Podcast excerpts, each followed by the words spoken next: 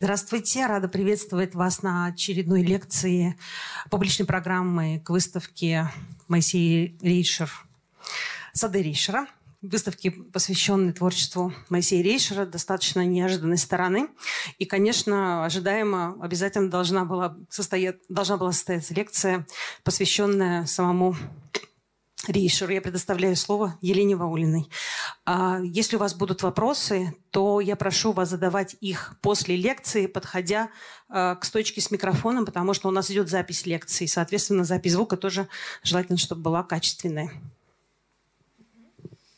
А, я рада вас всех приветствовать. Мне очень приятно, что сегодня вас так много. Наша лекция будет рассчитана на один час, потом у нас будет полчаса на вопросы.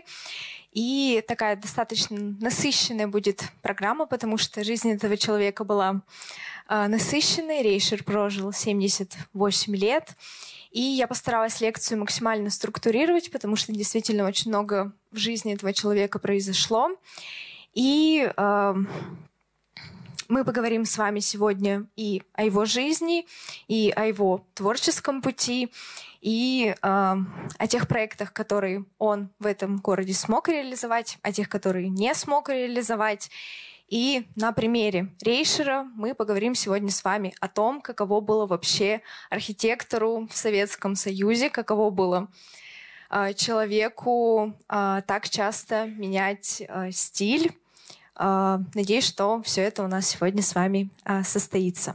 Конечно же, а, все у любого человека начинается в детстве, поэтому, конечно же, мы начнем с детства Моисея Вениаминовича. Оно стартовало в городе Троицк, поэтому мы отправимся сначала в современную Челябинскую область. Рейша родился в большой еврейской семье, Здесь можно увидеть членов еврейской общины города а, Троицк, а, вообще откуда взялись евреи на Урале.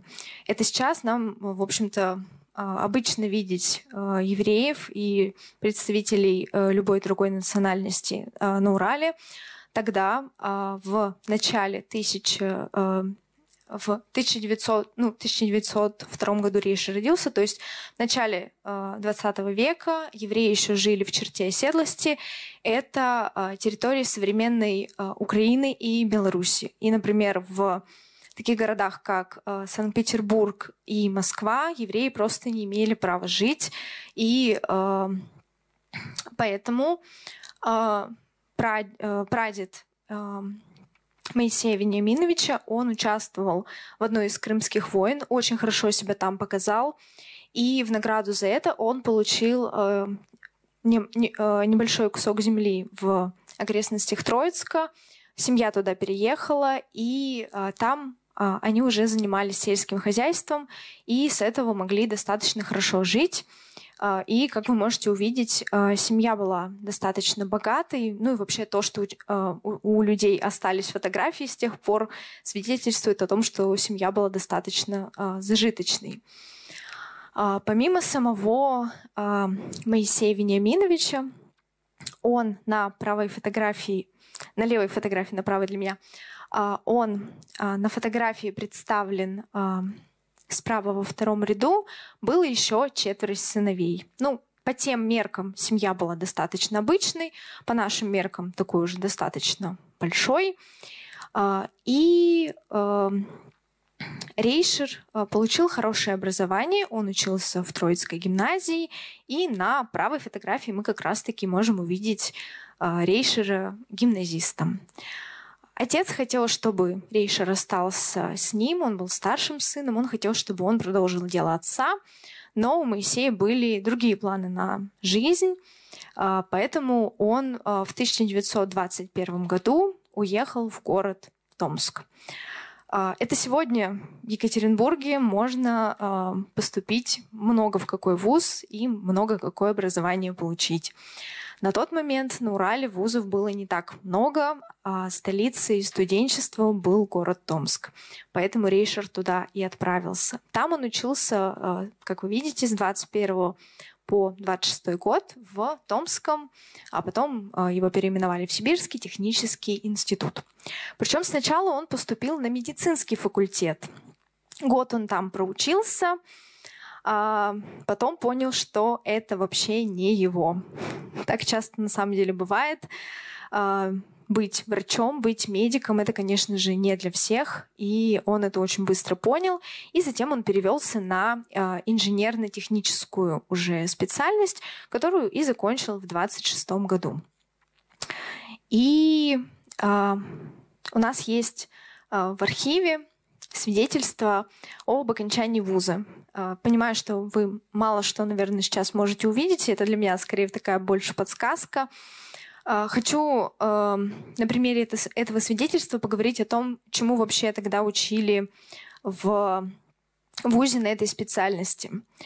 Здесь э, достаточно большой перечень предметов. Мы можем увидеть ну, такие сугубо технические специальности, которые, в общем, сегодня изучают люди.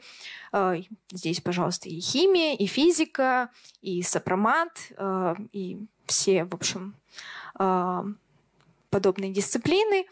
А, также а, такие уже абсолютно советские, а, советские специальности, такие как исторический империализм или политический строй РСФСР и СССР. То есть это еще, в общем-то, очень молодое советское государство, но все эти дисциплины уже, пожалуйста, в ВУЗе на полном серьезе студенты изучали. И отдельным блоком здесь вынесены графические работы и проекты. Можно увидеть, что каждый год изучали, например, э, рисование, то есть и сегодня этим студенты занимаются, и тогда, конечно же, тоже этим, этому очень много времени уделяли. И э, потом впоследствии, конечно, Рейшеру это все пригодилось, э, и мы это увидим.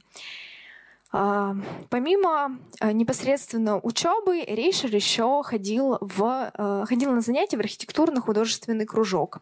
Его возглавлял художник Мизеров, он был достаточно известным в городе Томск. И он был художником-акварелистом. Это,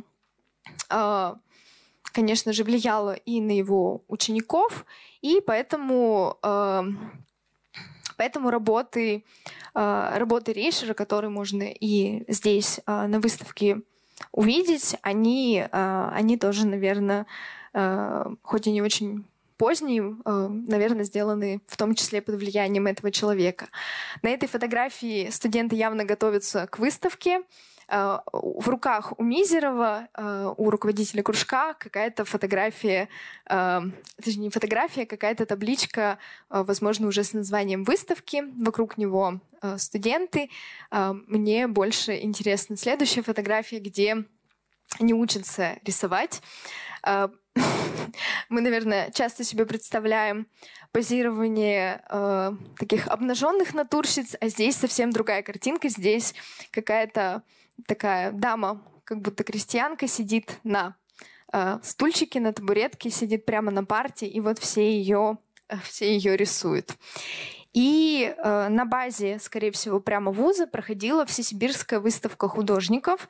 В ней Рейшер тоже участвовал. Э, такая, ну, достаточно, мне кажется, любопытная фотография. Она не очень качественная, но зато интересная. Э, все увешано просто почти с пола до потолка извините, uh, увешана с пола до потолка самыми разными картинами, то есть можно представить себе, сколько вообще на тот момент участвовало uh, художников этой выставке. И на переднем плане как раз стоит Рейшер, он такой красавец-мужчина в uh, пальто. Мы в прошлом году в Белой башне делали выставку про Рейшера, и как раз-таки на афишу взяли фотографию именно с этой Э, маленькую фотографию с этой э, большой, потому что показалось, что она такая очень характерная.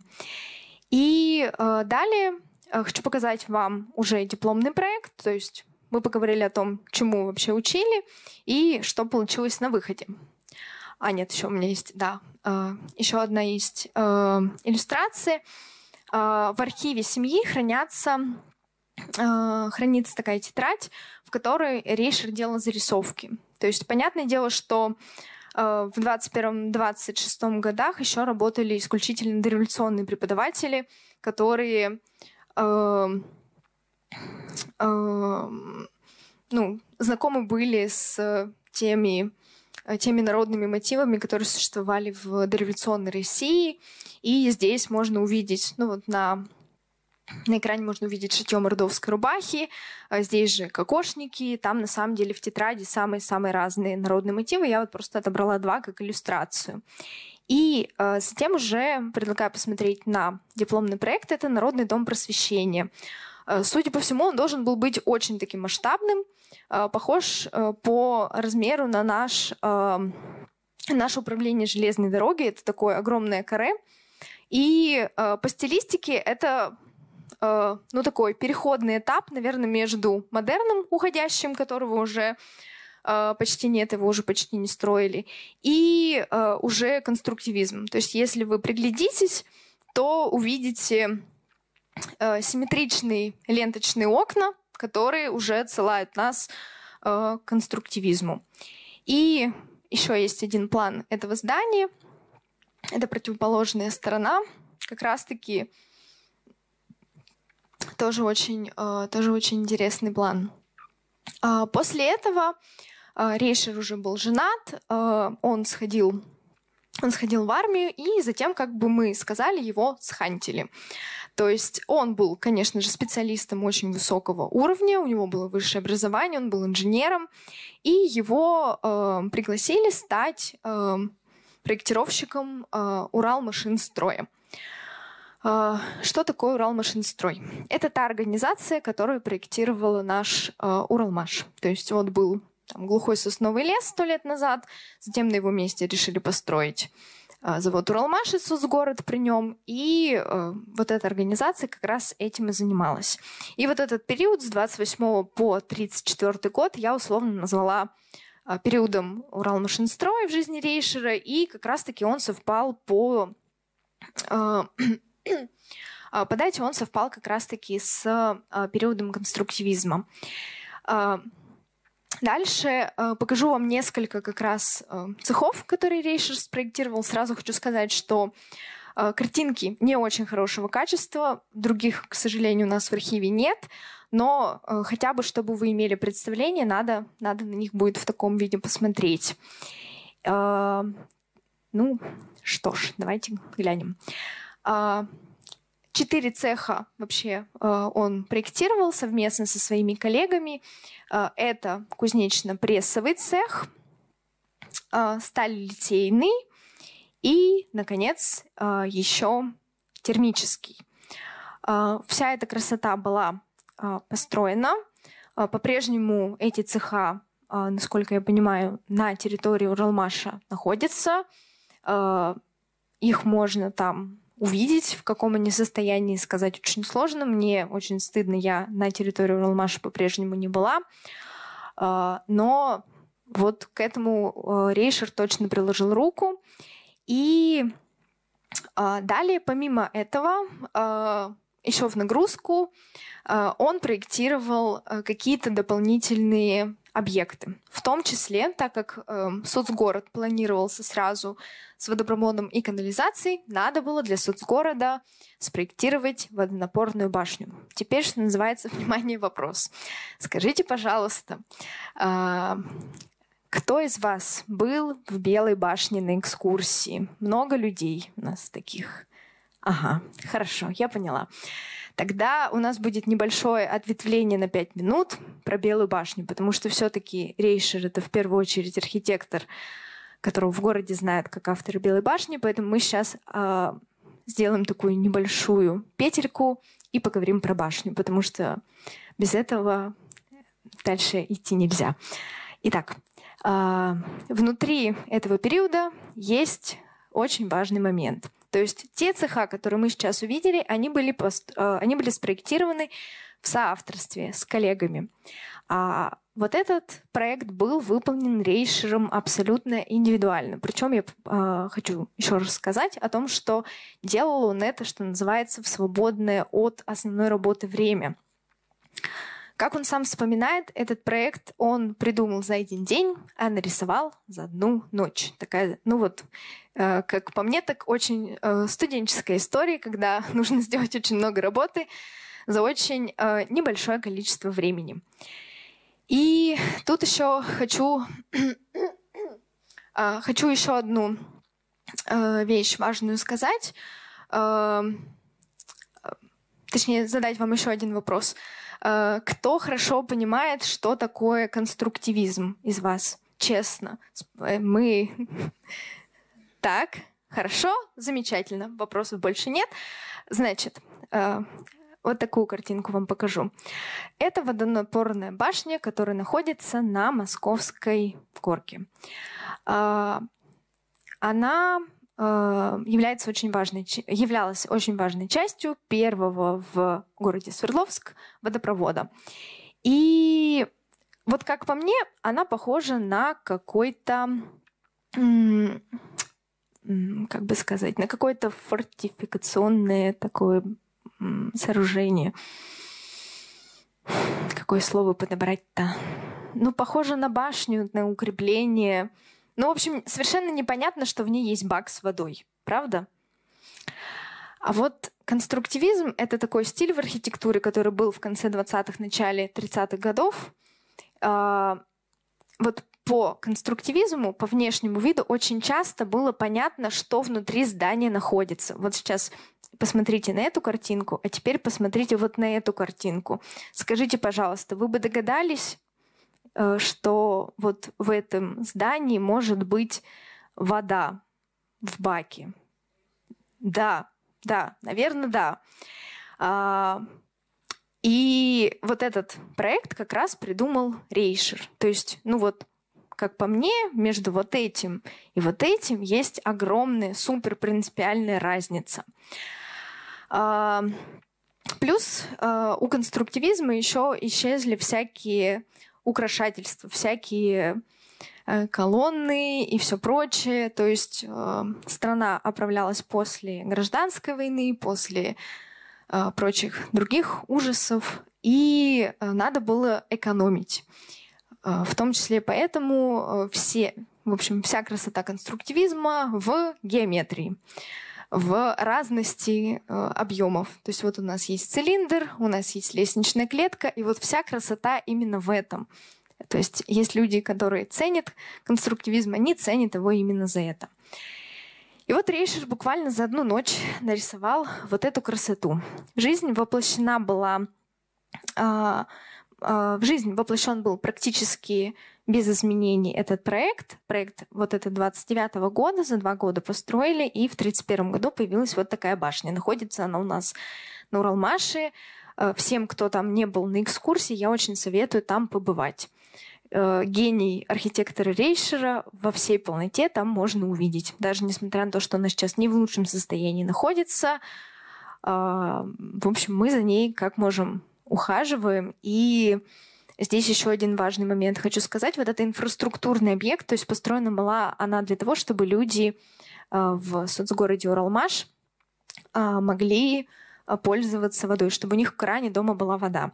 Но вот здесь в нижней части была запроектировано, было запроектировано такое пространство, где, то есть место ожидания общественного транспорта. Как бы вы назвали вот эту вещь? Сегодня в современных э, реалиях? Остановка? Какая остановка? Теплая остановка, по-моему, такой, знаете, элемент заботы о человеке. К сожалению, она не была реализована, потому что, ну, как вы видите, тут лес, и, в общем, никакого общественного транспорта тут не было еще, ну, 30 лет точно, и даже сейчас трамваи рядом не останавливаются, но, в общем, то, что он туда заложил эту функцию, мне кажется, это было очень здорово и очень так по-человечески. А, хорошо, это ответвление очень важное мы сделали. Даже если вы сегодня а, уйдете с лекции, запомнив, что Моисей Рейшер спроектировал Белую башню, я буду, я буду очень рада, я буду считать, что свою цель я выполнила.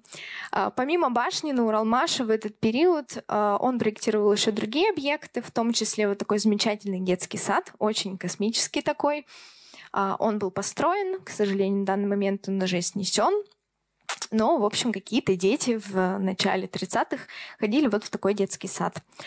А, были нереализованные проекты, в том числе а, вот такой должен был дом появиться на месте а, современного дома по адресу Орджоникидзе 11. Это рядом с, со школой номер 22. Запомните, в общем, вот эту вот часть.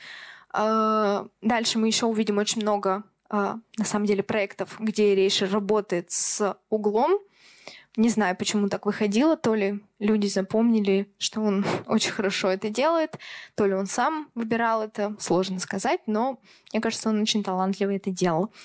И второй еще очень интересный нереализованный проект, как по мне, это вот такой дом на одну семью.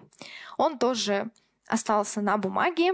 А, площадь каждого этажа должна была быть 100 квадратных метров. И вот если бы его построили, это была бы, наверное, такая немножко история, как с Константином Мельниковым, который э, жил и работал в Москве. Э, кто-то, я уверена, знает, кто не знает. Это был такой архитектор-конструктивист, который построил себе дом в котором сам потом и жил. И этот проект, э, в том числе, по которому его очень хорошо знают, вот было бы, наверное, круто, если бы Рейшер смог этот это здание не только спроектировать, но еще и в нем пожить. И где-то бы оно сейчас стояло, и все бы говорили, о, это дом Рейшера, как круто. Но проект, конечно, очень фантастический по тем меркам, потому что это 200 квадратных метров в сумме, и там вот внизу есть список того, что должно быть, там все вплоть до комнаты прислуги. Это, конечно, абсолютная фантастика по тем временам, потому что люди живут э, в, в это время и в землянках, и в бараках, и в коммуналках. И, конечно же, ну, такой проект мало кто мог себе позволить. Ну, наверное, во многом поэтому он остался только на бумаге. И, собственно говоря, на этом э, проекте мы завершаем историю с конструктивизмом. Э, зафиксируемся на этом, вот на этой геометричной, такой лаконичной архитектуре без абсолютно каких-либо излишеств. Э, я перелесну слайд, попью воды, и мы с вами поговорим про следующий этап.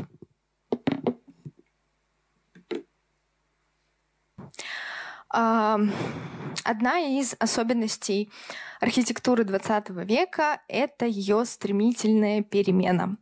Только что мы видели архитектуру конструктивизма, а теперь нас ждет что-то совершенно другое. Когда строили в конструктивизме, считали, что, в общем-то, жизнь у нас тяжелая, бедная, строить нужно. А теперь э, парадигма поменялась, э, все у нас теперь хорошо, прекрасно и замечательно. Мы можем себе позволить строить совсем по-другому э, и начинаем здание вовсю украшать. Причем некоторые объекты строили с нуля сразу же красивыми, в кавычках, потому что вся архитектура может быть для вас красивой. Некоторые объекты подвергали так называемому обогащению. Обогащение — это когда у вас был сначала простой лаконичный фасад, а потом на него навесили какой-то декор. Сейчас мы на вот этом примере посмотрим. Я думаю, многие из вас знают гостиницу «Большой Урал». Она находится прямо за оперным театром. Вот так она выглядела, когда ее построили. Она была конструктивистская. Вот такой очень простой.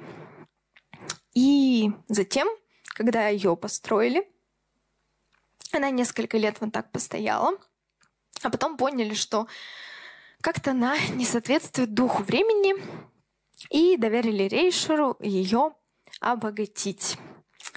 И он сделал вот что. Он создал для нее самый разнообразный декор. А, можно увидеть здесь разные вазоны. Вазоны вообще Э, в архитектуре Рейшер один из самых, э, разно... самых часто встречающихся элементов. Появились фигурные балясины. Балясины — это такие элементы ограждения балконов или каких-то, ну, каких-то схожих элементов. И появился руст. Руст — это имитация кладки. И, на мой взгляд, то, что получилось, это абсолютная история про какую-то, не знаю, южную архитектуру. Мы с вами как будто уже совсем не в Екатеринбурге, правда, а как будто мы в Сочи. Вот если еще пальм сюда добавить, то мы вот, в общем-то, уже э, отдыхаем где-то на юге, хотя мы все еще в гостинице, рядом с гостиницей Большой Урал. Дальше хочу поговорить про надстройки. Такая история тоже была. То есть, э, конечно же, э, Екатеринбург существовал и до революции, было очень много разных там купеческих домов, которые надстраивали. То есть у них были хорошие устойчивые фундаменты, на которые э, надстраивали пару этажей. Такая история была и у Рейшера в карьере тоже. Например, на улице Малышева есть два дома. Малышев 23, Малышев 27. Я уверена, что вы эти дома прекрасно знаете. Вот особенно Малышев 23.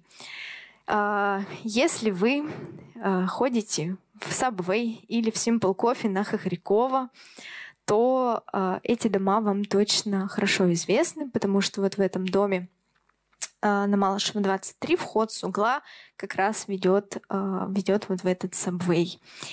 И э, особенно Малышева 23 уже был над, не просто надстроен, он был надстроен в стиле вот этой советской неоклассики, когда появился такой разнообразный уже разнообразный декор. Дальше э, еще надо поговорить про, э, что называется, святая святых, про самый центр нашего города, про место, мимо которого проезжают очень многие из нас, проходят многие из нас. К этому Рейшер тоже приложил свою руку. Это фото 50-х годов, и, в общем-то, это место выглядит так э, и сейчас примерно. Но таким оно было, конечно же, не всегда. А, давайте начнем сначала с создания администрации, оно же горсовет. А, на месте горсовета были торговые ряды, а, до революции они сгорели, а потом построили вот такое замечательное конструктивистское здание. Оно далеко не всем нравилось, кто-то его активно критиковал, здесь коллеги в Ельцин-центре делали выставку в рамках ней конструктивизма, про это здание говорили, но я думаю, что тоже не все, наверное, эту историю знают. И вот в 30-х годах горсовет выглядел таким образом. Затем решили, что негоже зданию на центральной площади выглядеть таким образом, когда уже архитектура у нас, а, стиль в архитектуре поменялся. И э, в 1947 году здание обогатили. И прав, на правом фоте, фото, простите, мы можем увидеть, как здание стало выглядеть после обогащения. А, так как фасад был не несущим, поменяли все, включая окна. То есть можно, можно сравнить эти фотографии и вообще усомниться, что это одно и то же здание. Но это одно и то же здание. А дальше, ну, мы же столица Урала, да, мы же очень к этому стремимся всегда. А захотели, чтобы была башня со шпилем, со звездой и с часами. И э, проект э, этого всего сделал архитектор Голубев. Он был старшим товарищем Моисея Вениаминовича. Проект он сделал, но он был уже человеком очень возрастным, он, и он умер. И он эту вахту передал Рейшеру. И авторский надзор и э, ну, контроль за строительством уже выполнял как раз Моисей Вениаминович, и кое-какие там развертки интерьера тоже делал Рейшер. Это можно, э, это можно как раз увидеть в его, э, в его архиве. Можно увидеть вот здесь как раз, как эту башню строили – и вот как раз 1954 года это здание выглядит так, как выглядит. Причем э, вышла с этим зданием тоже такая казусная история, полу, полубайка, наверное, что Хрущев приехал как раз в Свердловск, увидел эту башню со шпилем, и такой, да, а там уже значит, борьба с архитектурными излишествами. Он приехал, увидел, сказал, ай-яй-яй, что у вас тут? Мы тут хрущевки строим по всему Союзу, а вы тут башни строите, как, как некрасиво. Ну ладно, вернемся к Рейшеру и его перестройкам. Еще одно здание, которое находится там же на площади 1905 года, это здание консерватории. Вернемся к этому фото. Вот оно на переднем плане. Это вообще, наверное, э, старейшее из сохранившихся зданий в нашем городе. Оно выглядело вообще вот как-то так изначально. Понятное дело, что так оно не сохранилось. И было построено вообще так в XVIII веке. Конечно, его перестраивали какое-то несметное количество раз во всех возможных стилях. А перестраивал его и наш а, великий архитектор Малахов. А затем а, уже а, в середине точнее, в 30-х годах, можно увидеть, что на улице 8 марта у него вот этой правой части все еще нет. То есть оно на улицу, на улицу Ленина, на проспект Ленина выходит, а на улицу 8 марта не выходит. И вот там было принято построить концертный, было решено построить концертный зал, еще кое-какие пространства, и вот это было доверено как раз-таки Моисею Вениаминовичу, он этим занимался. А, вот этот проект, он 43-го года. И если вы издание помните, то оно выглядит, конечно, сейчас не так.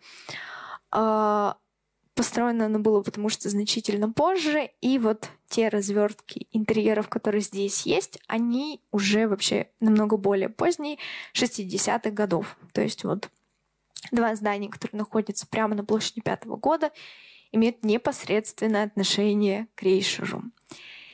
А, это вот что касается конкретно всяких обогащений, перестроек, надстроек и так далее. А дальше хочу поговорить в рамках неоклассики о, об обычном строительстве, то, что он строил с нуля. Тут будет проще, э, никаких уже, что называется, уходов в глубокую историю. Тут просто проекты, но очень разные по функционалу. Начнем с жилых домов. А, что у нас здесь есть? А, жилой дом для иностранных специалистов, который находится на физкультурников 30. Он сейчас хорошо так закрыт жилыми домами. Если вы специально не пойдете его искать, то вряд ли найдете. Но здание очень красивое, вполне хорошо сохранилось. И это достаточно ранний проект, он 36 года. А, чем интересно? А, не знаю, как много иностранных специалистов жило в этом доме, но точно знаю, висит даже мемориальная доска, что в этом доме жила Белла Дежур, а, поэтесса, и жил ее сын Эрнст неизвестный. То есть, пожалуйста, они потом жили и по другим адресам, но это тоже один из, одно из их мест жительства. Следующий дом наверное, самый роскошный вообще из всех проектов э, Рейшера в плане жилых домов. Это два, проект, э, два дома, э, объединенных одним проектом. Это жилые дома для Верхестецкого завода. Они находятся на Визбульваре 18 и 20. А, по-прежнему они существуют, их можно увидеть. Конечно, сейчас они выглядят не совсем так, потому что там, конечно, на фасадах висят и кондиционеры, кто-то как захотел, а, застеклил уже балконы. Но все равно то великолепие, которое Рейшер закладывал, оно по-прежнему считывается. А, что тут вообще можно увидеть? Тут, пожалуйста, и нижний этаж опять сделан так, как будто он выложен из камня. Хотя, конечно же, это все достигнуто другими способами. Тут и какие-то красивые балкончики, и колонны, э, колонны э, украшенные Каринским ордером. И вот этот сверху элемент, который кто-то называет прям фуражкой. Никогда такое раньше не слышала. Сверху вспоминаем вазоны. Вот наш очередной вазон Рейшера. И все это вместе создает, конечно, впечатление чего-то прям супер-супер помпезного. Единственное, э, очень такое грустное замечание, что, к сожалению, все эти дома вот такие роскошные заселялись не поквартирно, а покомнатно. То есть, э, да, начали строить вот в таком э, стиле, но, э, конечно же, это было очень дорого. очень долго, и на всех людей не хватало жилья, и поэтому коммунальным способом заселяли эти дома. Поэтому работники Верхосетского завода здесь хоть и жили, но, конечно, по комнатам. И э, также помимо жилых домов были общежития. Вот это общежитие, оно на проспекте Ленина, но во дворе. То есть, опять же, к нему надо идти специально. Вот оно в не самом хорошем состоянии, и э, в плане, в принципе, здание достаточно простое, но у него есть такие э, интересные балкончики. Я знаю, что Алена Кунилова, которая водит экскурсии по улице Бажова, называет их балкончиками Джульетты. Поэтому вот такое, в общем, романтическая, такая романтическая история прямо на проспекте Ленина существует. В общем, немножко привести его в порядок, и будет прям вообще сказка. Дальше э, это у нас э, медицинские учреждения пошли. Больница Куйбышевского района была спроектирована совместно с архитектором Юговым. Находится она на Эльмаше, современная больница номер 23 тоже существует. Э, люди там, э, там могут получить медицинскую помощь. Целый комплекс там на самом деле был спроектирован, э, очень помпезный, тоже очень красивый. Здание вот это в форме буквы Г. И э, тоже очень красивое. Там целый ряд колонн и вот этот купол. Э, в общем, наверное, когда все это было достроено, выглядело просто роскошно 57 -го года. Помимо непосредственно самих корпусов был э, еще и фонтан. Не знаю, был ли он реализован, но, в общем, э, как коллеги замечают, Рейшер очень любил воду, и если была возможность, то он явно ее куда-то пытался в свои проекты включить. И вот здесь мы это тоже видим. Дальше у нас идет уже образовательное учреждение — это школа на улице Карла Маркса. Сейчас это тоже образовательное учреждение, но уже колледж. А, в очень грустном состоянии сейчас здание. Оно находится прямо на задворках Нормана Фостера. А, заворачивайте на Карла Маркса, вид на Нормана нашего Фостера, а позади такое вот очень грустное здание, хотя почти все объекты, которые я вам сейчас показывала, это все объекты культурного наследия. Но, в общем, а, за ним никто не следит. А, весь декор, который на здании присутствует, он весь тоже был выполнен по чертежам э, Рейшера, по его рисункам. Здесь прям карандашные его зарисовки представлены, там разные и скульптуры, и какие-то барельефы, и надписи. Это вот он все сам делал. Сейчас это все, к сожалению, просто осыпается на улицу. И очень больно на это смотреть. Я наблюдаю за этим зданием последние 10 лет, и, к сожалению, лучше не становится. И в завершении вот этого раздела хочу э, показать вам а, Центральный парк культуры имени отдыха. Здесь на выставке про это будет поподробнее. Я хочу просто вот эту одну картинку показать, а, потому что не могу пройти мимо. А, не знаю, уже догадались вы или нет, но на переднем плане река и сеть. Представляете себе такое, если бы мы приходили в парк, а там было бы вот так. Мы бы с вами в Петергоф вообще не ездили, потому что он был бы у нас тут. В общем, каскад фонтанов. Там Помимо этого еще самые разнообразные были спроектированы павильоны, киоски, сделанные из разных материалов, в том числе из дерева, в разных стилях. Это все выглядит просто роскошно. Если кто-то из вас вдруг не был еще на выставке, я прям вам очень рекомендую туда сходить, на эти вещи в том числе посмотреть. И прям представляете, прям вставляйте их в ЦПКО, примеряйте туда и представляйте, что мы там бы покупали с вами что-нибудь вот в этих киосках, а не в тех, которые у нас сейчас там стоят.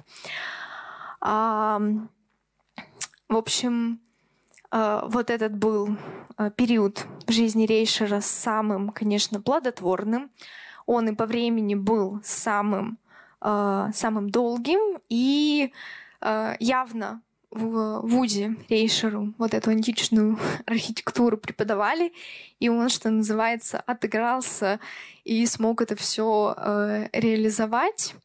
А дальше хочу показать еще одну э, еще одну историю. Она очень будет короткой, но э, расскажет нам о Рейшере еще кое-что. Эта э, история называется «Деревянное зодчество». То есть мы держим в голове конструктивизм в одном месте, дальше держим э, обогащение и неоклассику, и теперь еще, э, теперь еще посмотрим вот на вот это. Значит, э, это брусковые коттеджи на Большакова. Они были э, спроектированы, как вы видите, в 1945 году. Э, сразу после войны э, они были созданы для работников консерваторий. И, конечно же, советская власть была заинтересована в многоквартирных жилых домах, но не всегда получалось их строить. И поэтому периодически людей заселяли, в, точнее, людям разрешали строить индивидуальные дома,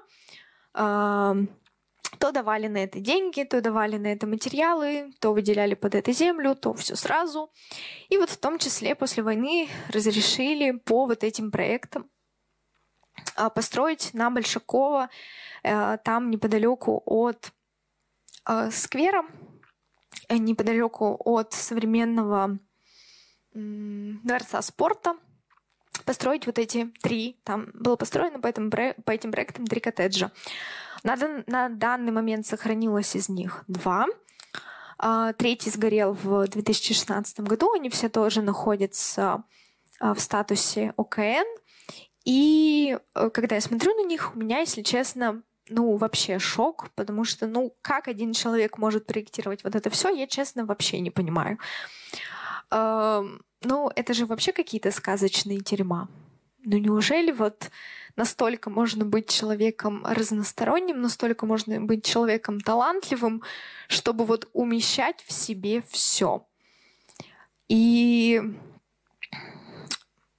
еще одну хочу отметить здесь вещь. А, это то, о чем я говорила раньше, что Ричард, конечно, был, а, на мой взгляд, очень талантливым художником.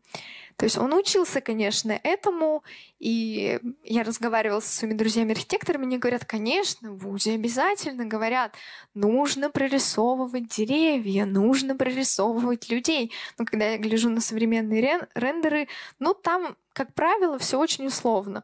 Но вот посмотрите на этот э, особенно красочный проект, посмотрите, от, отлистай вот сюда, посмотрите вот на эти деревья, э, посмотрите потом на выставке, как там кое-где люди прорисованы. И, в общем, я смотрю на это и думаю, ну да, человек действительно, помимо всего прочего, был еще и очень э, талантливым художником. И в заключение хочу поговорить еще о том, э, вообще, каким Рейшером, Рейшер был человеком, э, о его частной жизни, потому что действительно его профессия была э, непростой. Там каждые несколько лет нужно было менять стиль, э, менять парадигму, в которой он жил. Э, его по работе четыре раза вызывали в НКВД по разным поводам и держали в застенках. Это, конечно, тоже, я думаю, ему добавляла веселье в жизнь. И что же вообще помогало ему справиться со всеми вот этими трудностями? Мы пытались, а, особенно в прошлом году, когда делали выставку с коллегами в башне, мы пытались ответить на этот вопрос. И я вот сейчас тоже попытаюсь на него ответить. Когда Рейш работал в Уралмашинстрой, проектировал цеха Уралмаша и многое что другое. По, воспоминаниям, по воспоминаниям его сына, он э, очень много занимался всякими активностями. Он катался на лыжах, на коньках, ходил на охоту. И, кстати, ходил очень много пешком. Э, ведь жил-то он здесь, на э, Шпановском переулке, простите, это район современного драмтеатра. И очень многие архитекторы в то время жили как раз в этом районе. Это даже, наверное, немного забавно. То есть люди, проектирующие авангардную, суперсовременную архитектуру, сами жили в дореволюционных домах здесь, в этом районе. Потом уже в позднесоветское время здесь все снесли, э, запроектировали Октябрьскую площадь, и сейчас мы ничего этого не видим, но вот тогда, в 20-30-х годах, пожалуйста, многие архитекторы жили именно здесь. А до, до войны продолжалась эта история с активным отдыхом до 43 года. Потом его забрали на войну. У него вообще, как у архитектора, была бронь а потом э, его забрали все-таки, потому что он нужен был уже как архитектор. Он проектировал понтонные переправы через Дон, потому что участвовал как раз в форсировании Дона. Нужно было переправлять технику э, через реку, потому что мостов в том районе, естественно, уже к тому моменту не осталось никаких. И с войны он вернулся уже с палочкой. Ему было немного за 40, он был вполне молодым человеком но уже совсем, конечно же, не таким, каким он был раньше. И ему пришлось оставить все свои активные такие двигательные увлечения, но он не сдался, он продолжил заниматься чем-то другим, в том числе садоводством, э, цветоводством. И вот здесь можно увидеть фотографию его урожая, который он представил на сельскохозяйственной выставке. Тут чего только нет. Э, и смородина, там и малина, и все что угодно. В общем, все у него росло. Э, как вы уже знаете, если ходили на выставку, он э, активно занимался выращиванием сирени. Это у него получалось очень хорошо. И, в общем, если вы в городе где-то видите сирень, возможно, она появилась благодаря Моисею Вениаминовичу. Также он рисовал, фотографировал. Ну и, в общем, э, жизнь у него была активной, насыщенной э, вообще до конца его жизни. И, конечно же, э, он очень много времени проводил с семьей. Семья для него была очень важна. И я общалась с его внучкой, с Татьяной Борисовной. Она вспоминает его очень тепло. Он большую роль сыграл в ее жизни и очень... Он очень ну, многим делился с ней, э, часто работал дома, и она прям наблюдала за тем, как он, э, как он, как он работал. Она смотрела за тем, прям как и, ну, там, э, из-под его пера, условно говоря, выходили проекты будущих зданий. Ее это очень увлекало. И так или иначе все его там, дети, внуки, они так или иначе все связаны с этой сферой, кто с архитектурой, кто с дизайном, а, кто с преподаванием, он и сам преподавал. И э, вообще всю жизнь был очень неравнодушным человеком. И вот тот проект, свой первый индивидуальный проект Белой башни, он его так до конца жизни не оставлял. И когда жизнь оттуда ушла, он а, сделал первый проект конверсии как раз со своими студентами, то есть он и их пытался в это вовлечь. Он предложил э, туда новую функцию, а, хотел сделать там кафе-мороженое. К сожалению, у него это не получилось, но он про это всегда говорил, он про это писал. И, в общем, ну, активная жизненная позиция была у него а, вообще до конца его жизни. А, ну, наверное, на этом у меня все. Я думаю, дальше мы можем уже переходить к вопросам. Э, большая просьба подходить к микрофону.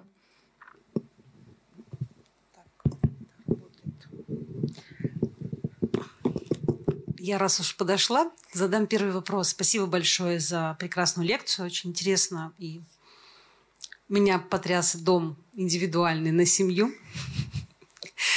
А, вот хотела у вас спросить. Э, Рейшер же написал воспоминания? Я знаю, что... Я знаю, что его сын написал о нем воспоминания, а вот конкретно его Нет? воспоминания я не читала. А может быть, мы встречали какие-нибудь комментарии? У меня вот такой mm-hmm. вопрос. Вопрос как бы про муки Рейшера.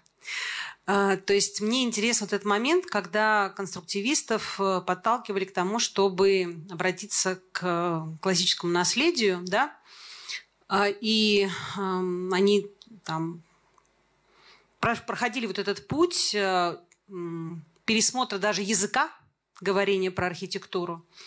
И просто я вижу как вот этот объем, да, того, что Риша проектировал в стиле конструктивизма и потом в стиле неоклассики. Мы видим, насколько как бы это разный объем. И вот такое возникает ощущение, как вот, вот легко. Раз вот как бы вот потребовалось поменять, как вот оно легко, и он действительно с душой проектировал уже вот эти сооружения в духе неоклассики. То есть а, есть ли какие-то сведения, какие-то записки, может, письма, которые а, раскрывают его отношение вот к этому процессу, да? То есть э, как он сам это рефлексировал, может быть, спустя годы. Есть ли что-то такое? Мне очень интересно. Вот, к сожалению, на эту тему ничего нам, по крайней мере, не встречалось. И то, что вот мы, э, то, что мы э, там читали воспоминания его сына, то, что он сам, э, он был до недавнего времени жив, то, что он рассказывал об отце, там ничего вот по этому поводу, к сожалению, не было. То есть у него там просто такая линейная цепочка, там отец спроектировал вот это, а потом вот это, а потом вот это, и там нет как бы никаких мук, что вот а вот это было хорошо, там, а вот это плохо, там вот ничего такого, к сожалению, не было, при том, что э, Рейшер ведь был секретарем э, ОСА, то есть он был не просто каким-то там, ну, э, человеком, примкнувшим конструктивистом, да, там как-то пародировавшим этом сти- этот стиль, он прям вот был что называется, истовым конструктивистом, да, то есть для него это было что-то очень важное. И, ну, прям сложно представить себе, насколько действительно для него это был слом. То есть это, ну, должно было быть для него чем-то очень серьезным, но вот, к сожалению, никаких э, подтверждений этих душевных мук у нас нет.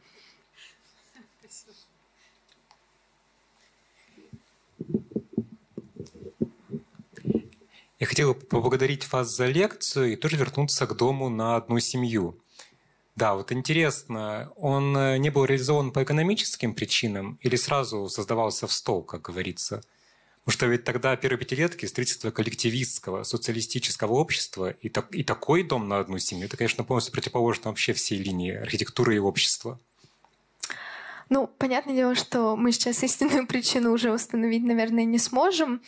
А, но, с другой стороны, а, это уже 32 год, может быть, а, он создавался для какой-то партийной элиты. Вот такой вариант я рассматриваю, что там, понятное дело, что это не для каких-то рядовых рабочих, но для партийной элиты он мог бы существовать.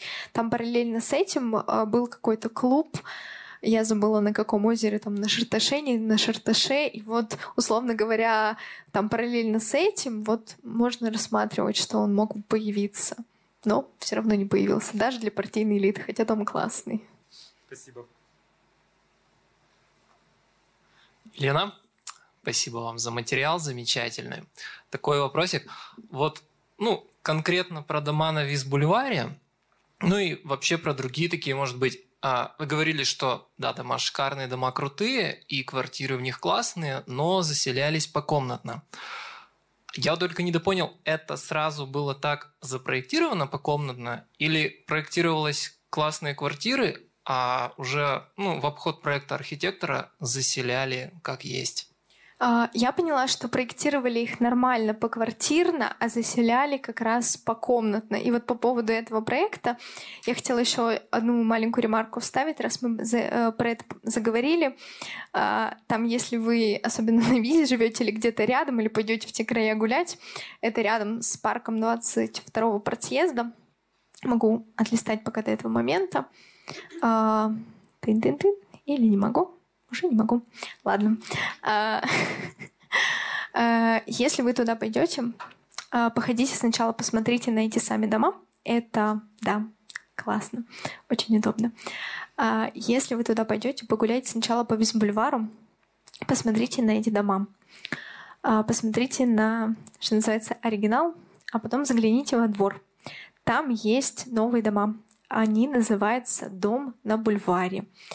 И авторы этого проекта не постеснялись позаимствовать декор у Рейшера. Весь декор у Рейшера позаимствовать. Поэтому, в общем, я думаю, что это комплимент Моисею Вениаминовичу эм, от молодых э, архитекторов. В общем, они взяли вот от этого дома, от соседнего дома, и, и в общем, из этого сделали свой такой, эм, как сказать-то, в общем, сборную солянку сделали из этих двух домов. Что получилось, э, то получилось. Ну, такой постмодерн у нас существует. Вот.